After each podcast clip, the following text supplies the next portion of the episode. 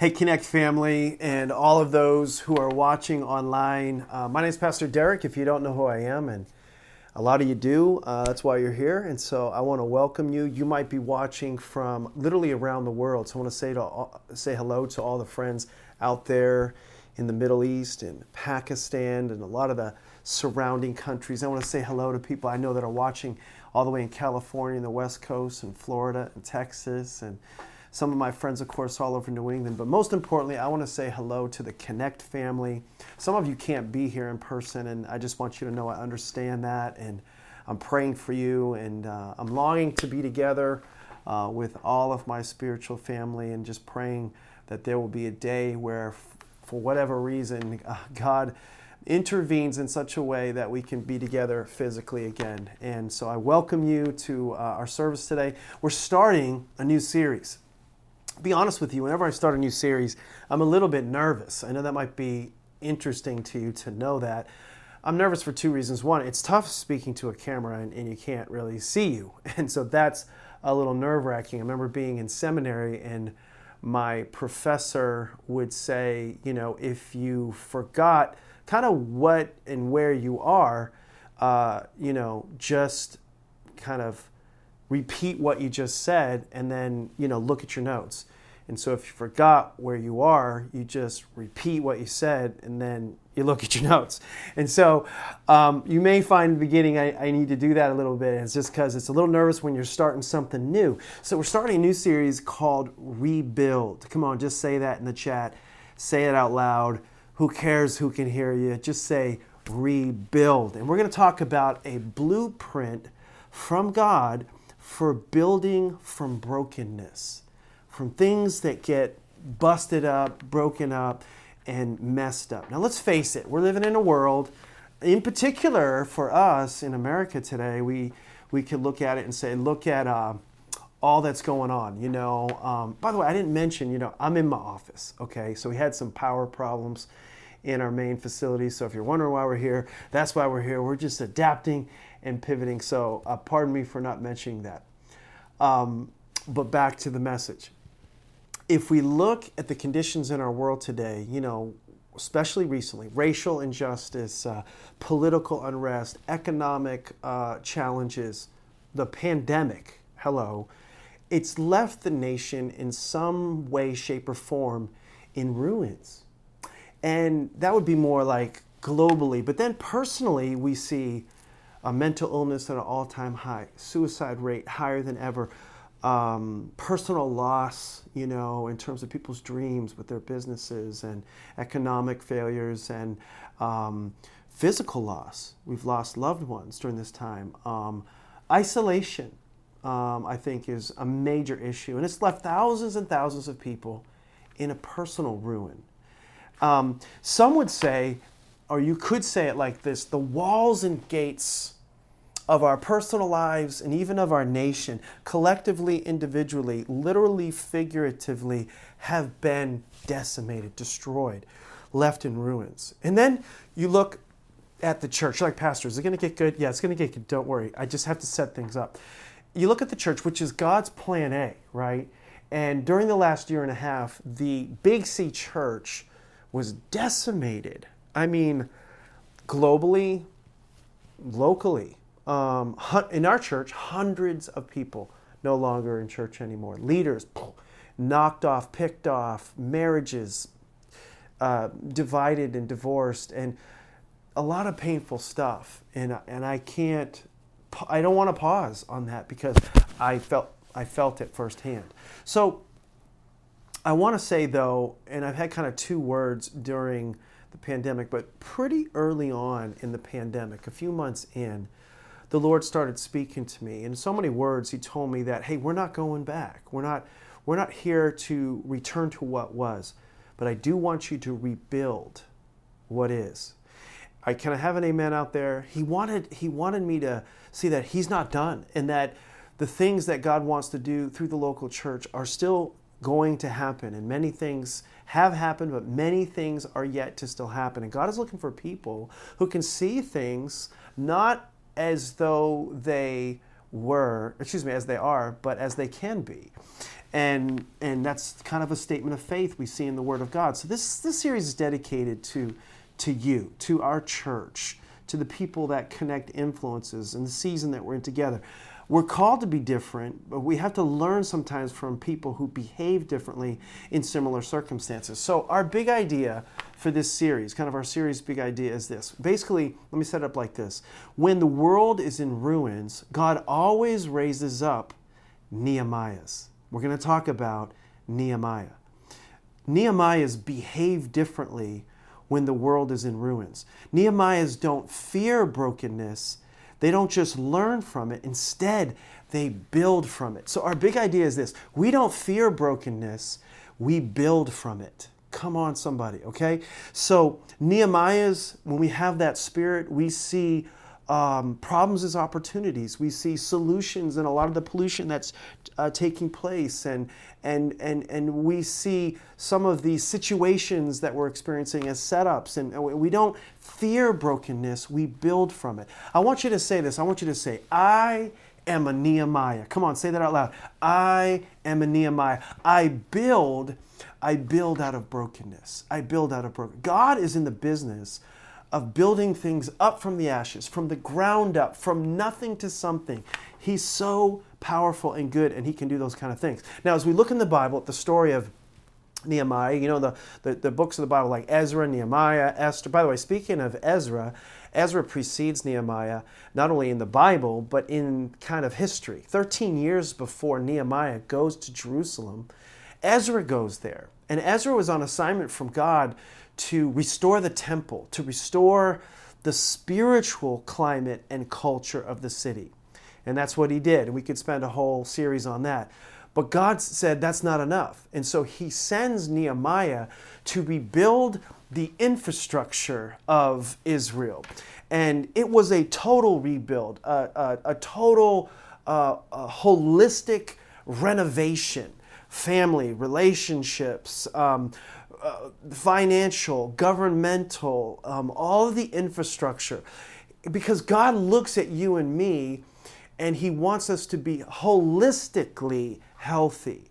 Um, he doesn't, God doesn't separate um, secular and sacred and put those in compartments. No, no, He looks at us and He looks at the church and He looks at the, the, the, the mission of God on the earth holistically.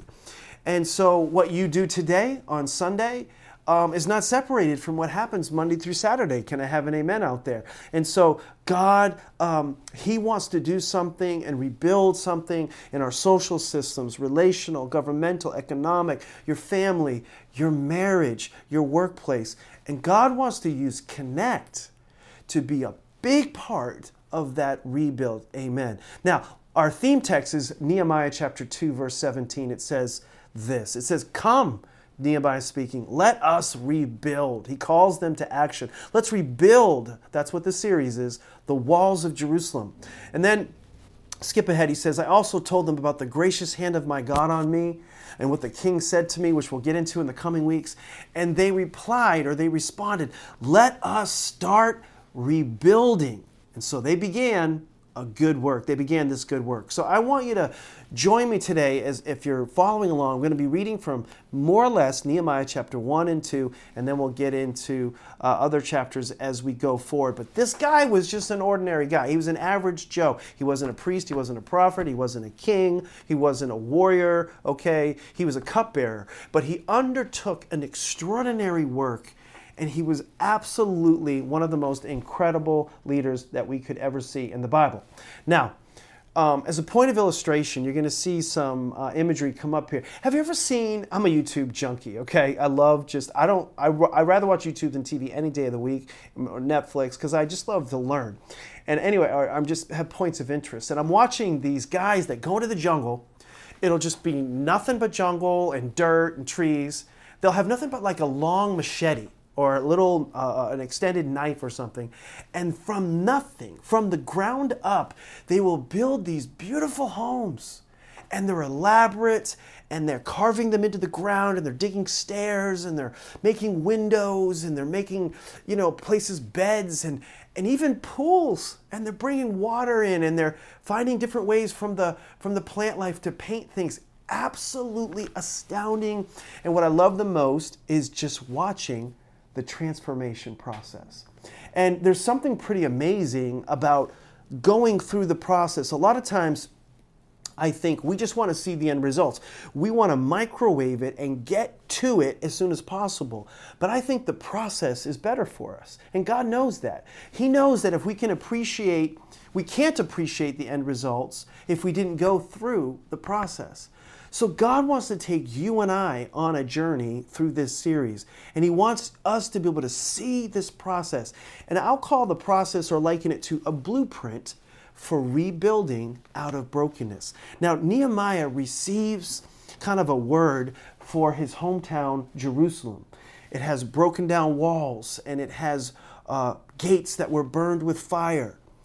And the Bible says it broke his heart, which is really the focus of today's message. It broke his heart. And after that breakthrough moment, he determined, I'm going to rebuild things. I'm going to bring this city back. And he leads the people of God, get this, on a 52 day transformation of the city. Wouldn't it be great if we could take 52 days and implement some of these things? What could God do if all of us rallied together? Now, a question I have for you as we continue, think about this as I say it to you. What is broken in your world that breaks your heart? I've thought about that recently. What is broken in your world that breaks your heart? We all have something that is broken in our world that should or has affected us. Some of us have an area in our life that needs work, needs some TLC, as I like to say to my wife. Perhaps it's a relationship that needs to be rebuilt, a, a marriage makeover. Maybe it's a, your finances are falling apart and you're in debt again and you got to reboot your savings and maybe you got a sideswiped in your career uh, during some COVID crackdowns and Maybe your health was body slammed, you know, during this time. See, I know people who have lost loved ones, and we lost a loved one in Connect just recently, and it was very, very difficult for a lot of us. I know people in our body who went through a divorce, married years and years and years, and went through a divorce. Uh, people I know that had to close their businesses. People I know that have to rebuild their relationship with God. What, what, what is broken your heart that needs to be rebuilt? Enter Nehemiah into this question and this conversation. Now, the message topic today is emotion before motion. And I'll unpack that. Emotion before motion. I, I, sometimes say things like this it takes inspiration before perspiration.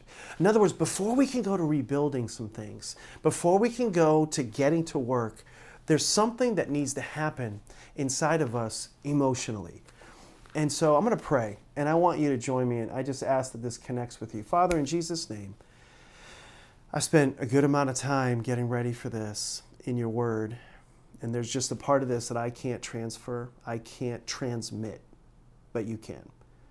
I pray that you would speak to people's hearts, that you would connect. This wouldn't just be information for their head, it would be something that connects with their heart. In Jesus' name.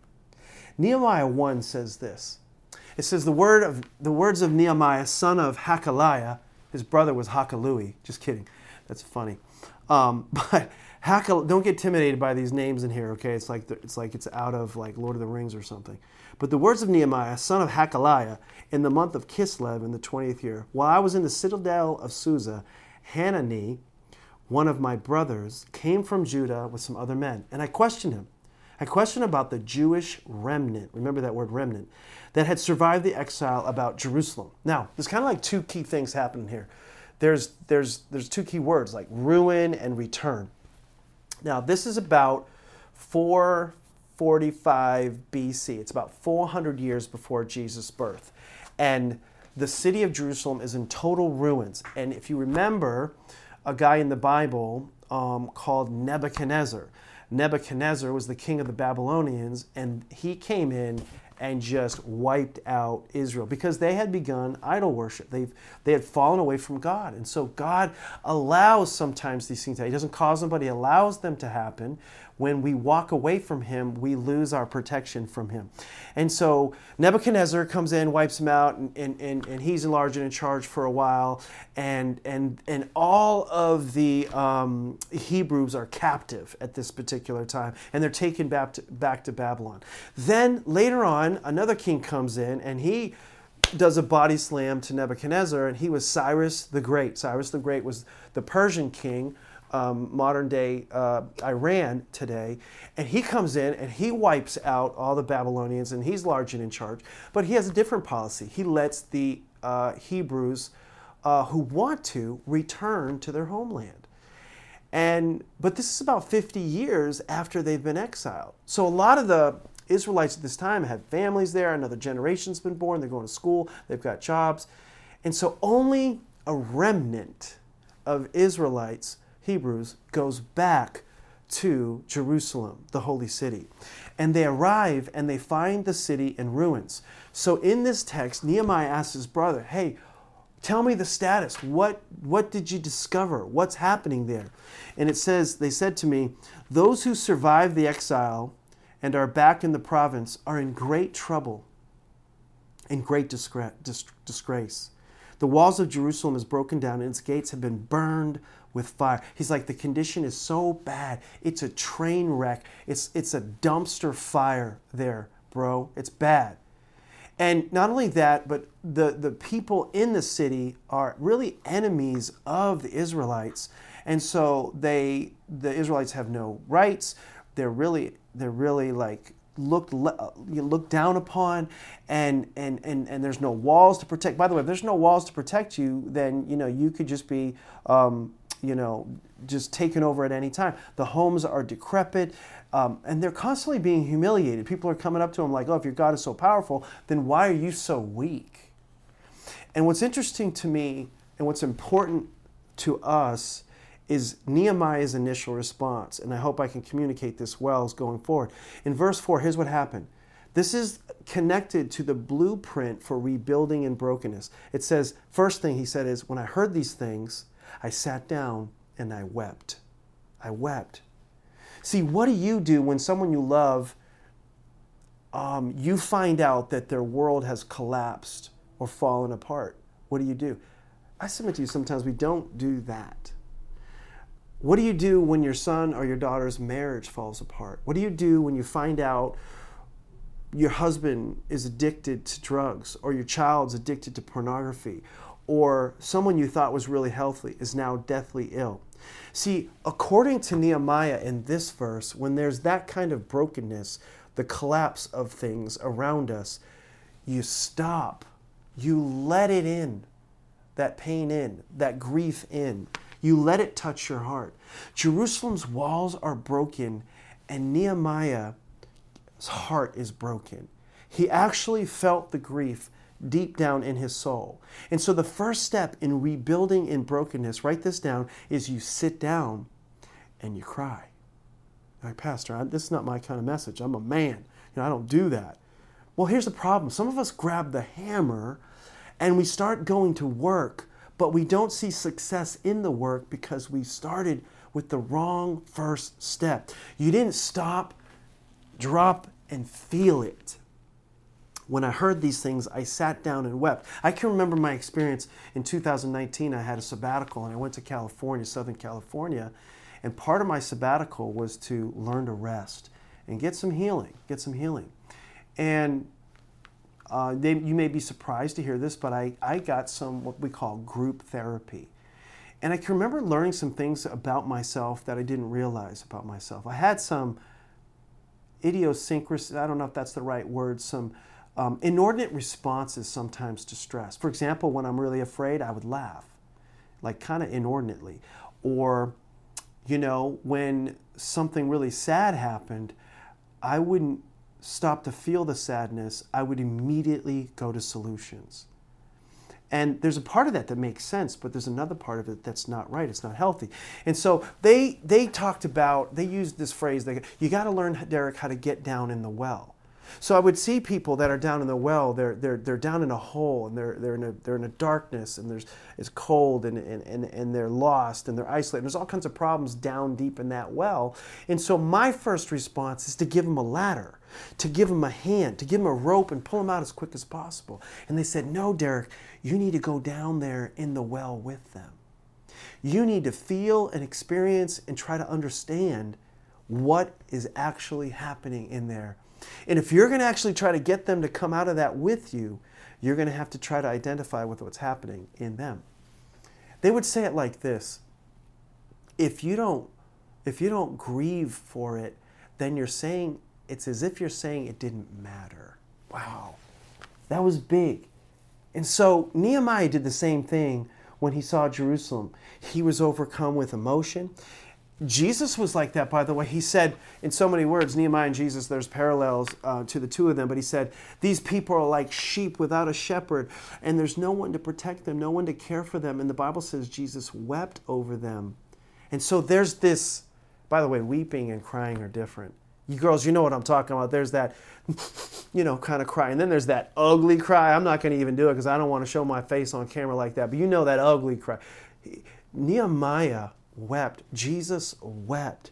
So overcome with emotion on behalf of a hurting, humiliated people that he sat down and he sobbed, not for himself, but for others.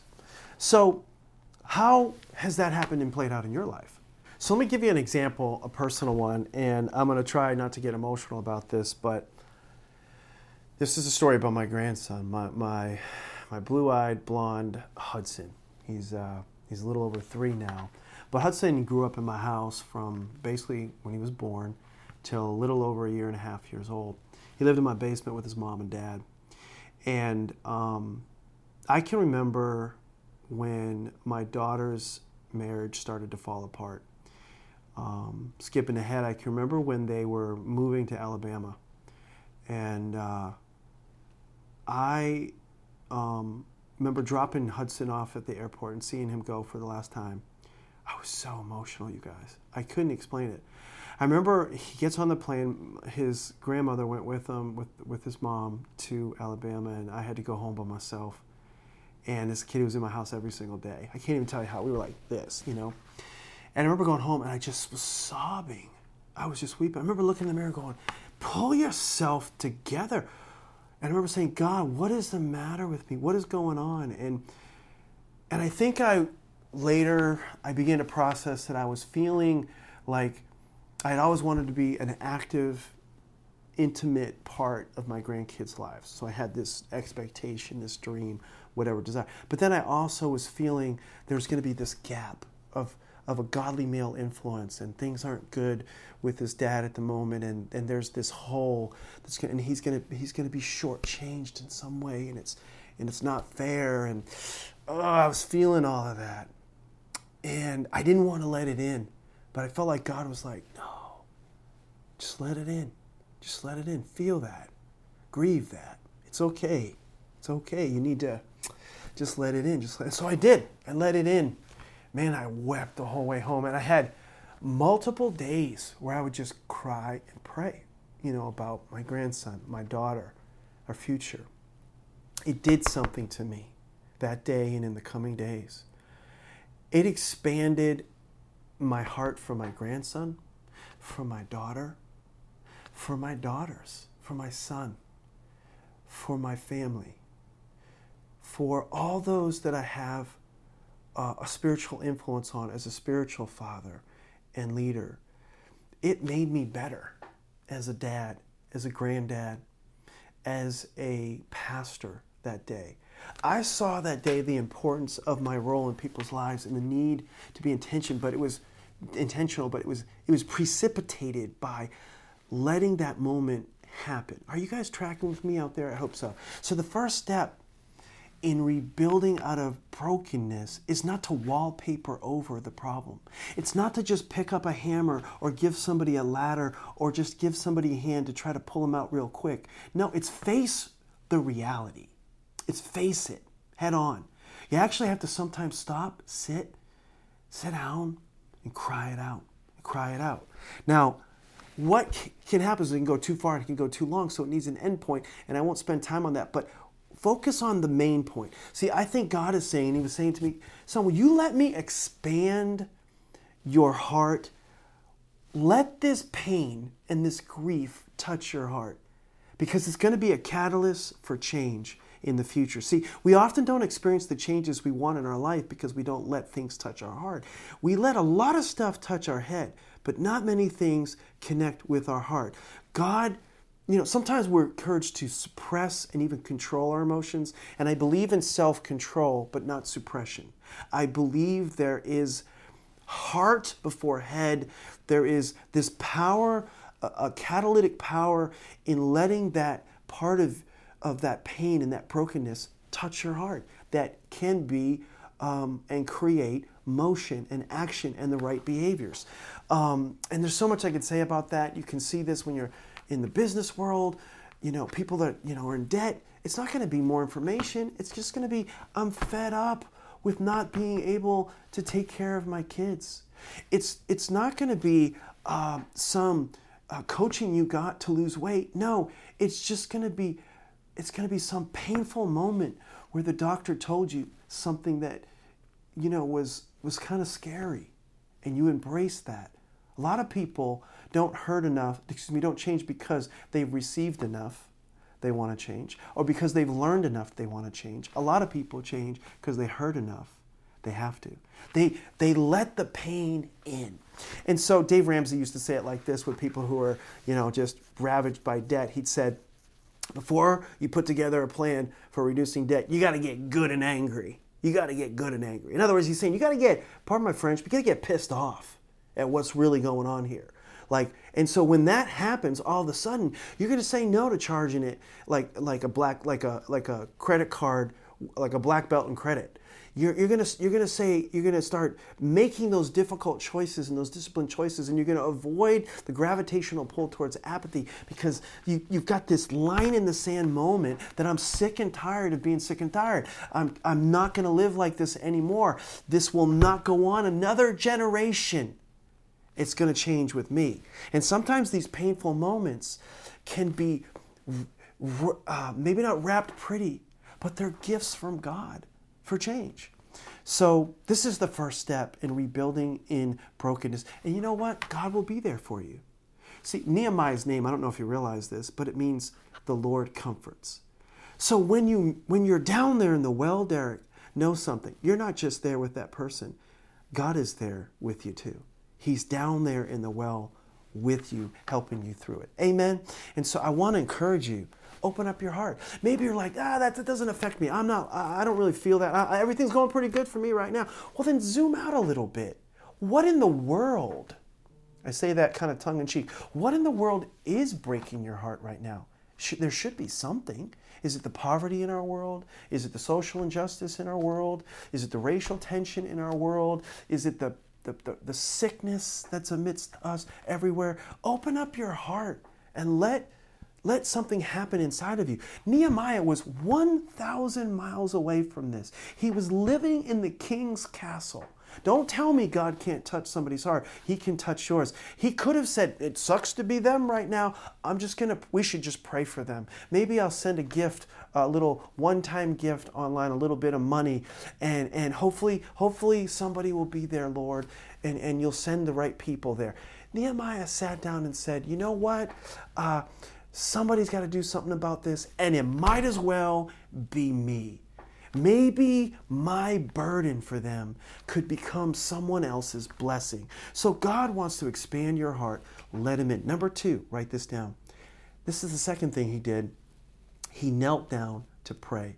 He kneels down to pray. Now we're starting a, a season of prayer and fasting this whole week, Monday through Thursday uh, at our Framingham location, and then Friday night we're going to pray and we're going to have an encounter with God on Friday night.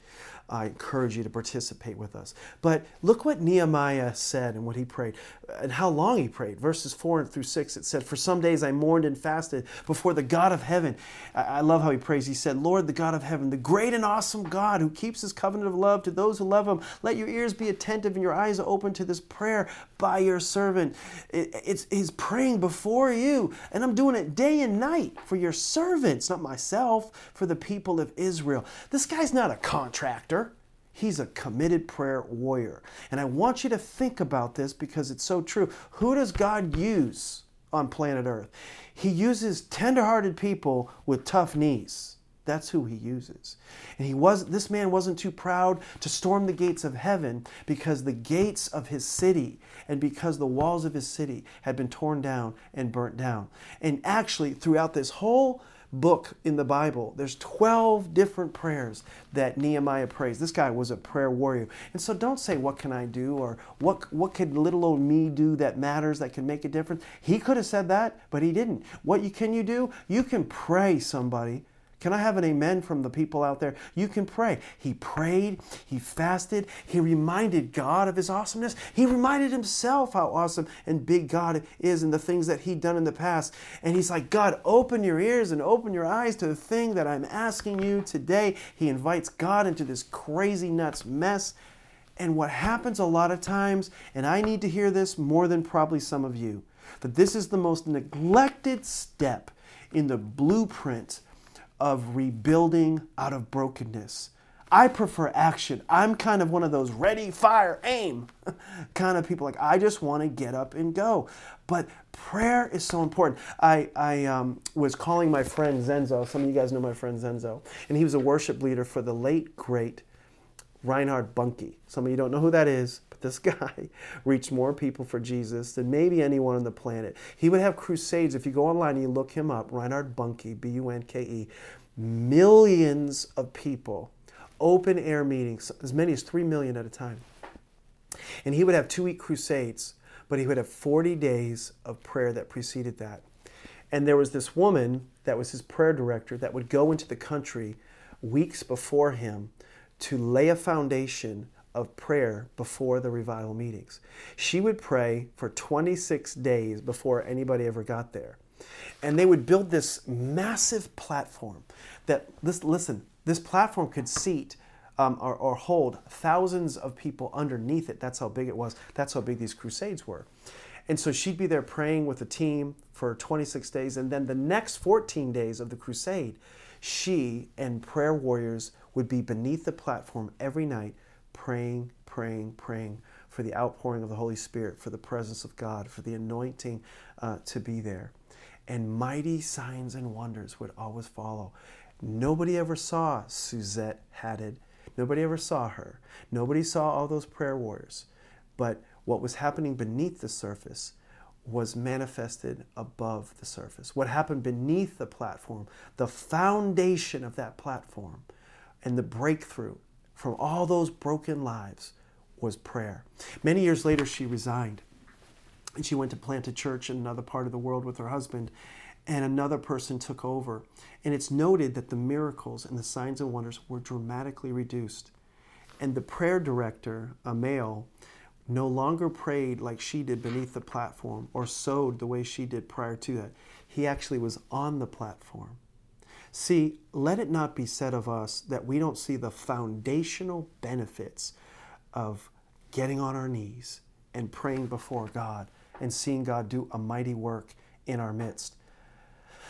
It's so important that we see that. And the question is, what do you pray? There's a man named um, Bob Pierce. Some of you know who he is. He is the president and founder of World Vision.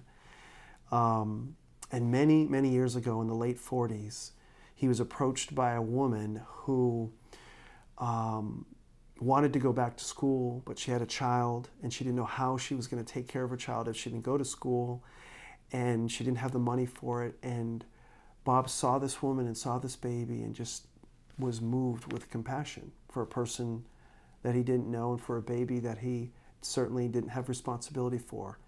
And he gave what was in his wallet. He gave $5.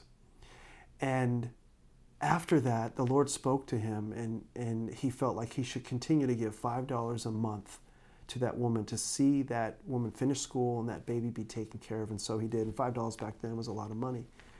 And he prayed a prayer. He said, Lord, break my heart for what breaks yours. Amazing. Now, that prayer has been a catalyst for change that has literally changed the world today, World Vision is, let's see, um, a $2.8 billion organization.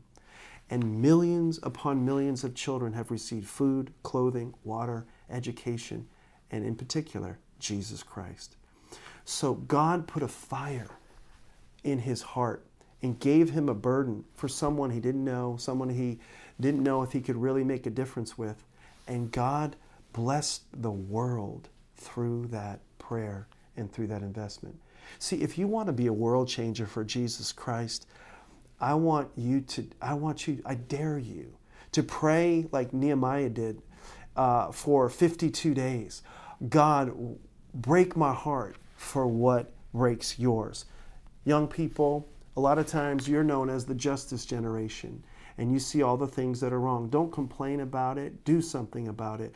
The fact that you see it is because God chose you to do something about it. God wants to turn the things you see, the misery you see, into ministry that God sees working through you. Take those biggest burdens to God and watch them become the biggest blessing on the world through you. And I know your burden might seem too big, but God's math is so different. God's math is you and God are the majority. Can I have an amen? Now, as we begin to conclude today's message, I want to encourage you to get to that place in God. You got to sit down and cry. You got to kneel down and pray. But what do you pray? You pray humbly. See, the Bible says that God opposes the proud, but he gives grace to the humble. Look what Nehemiah prayed in verse 6. He said, I confess the sins we Israelites have done, including myself, my father's family have committed against you. We've acted wickedly towards you. See, it's so important that we own our part in the brokenness within our world, whether it's something we did, whether it's something you know that was done to us or whether it's some kind of combination whatever it doesn't matter own your part in the brokenness of your world because we want god for us not against us right and then in verse 8 he says Remember the instruction you gave your servant Moses? Look at the promise in here. If you are unfaithful, I'll scatter you among the nations. But if if my people return to me and they obey my commands, then even if you are exiled people to the farthest horizon, I will gather them from there and bring them to the place I have chosen as a dwelling place for my name. That's exactly what he wants to do to the church of Jesus Christ. That's exactly what he wants to do to connect if people will return to him and begin to obey his commands again. He says, They are your servants and your people you have redeemed by your great strength and your mighty hand. Lord, let your ear be attentive to the prayer of your servant and to the prayer of your servants who delight in revering your name. Man, that's a prayer. He got up from that prayer, and the power of God was with him to fulfill the task. And he did what some theologians say would have taken years. He did within 52 days he rebuilt the city. I don't, when we get into the story and we see the accomplishment, it's absolutely astounding. Don't underestimate what God can do through people who pray. Now, with every head bowed and every eye closed, I want to pray for you right where you are. I want to pray, in a sense, on our behalf. Would you agree with me? This is kind of going to be a raw prayer, prayer, you know, kind of a repentance. And so I just want to say, God, before you, we've been for sure, in some way, shape, or form, wicked. I don't know how else to say it, God. Some of us have been indifferent.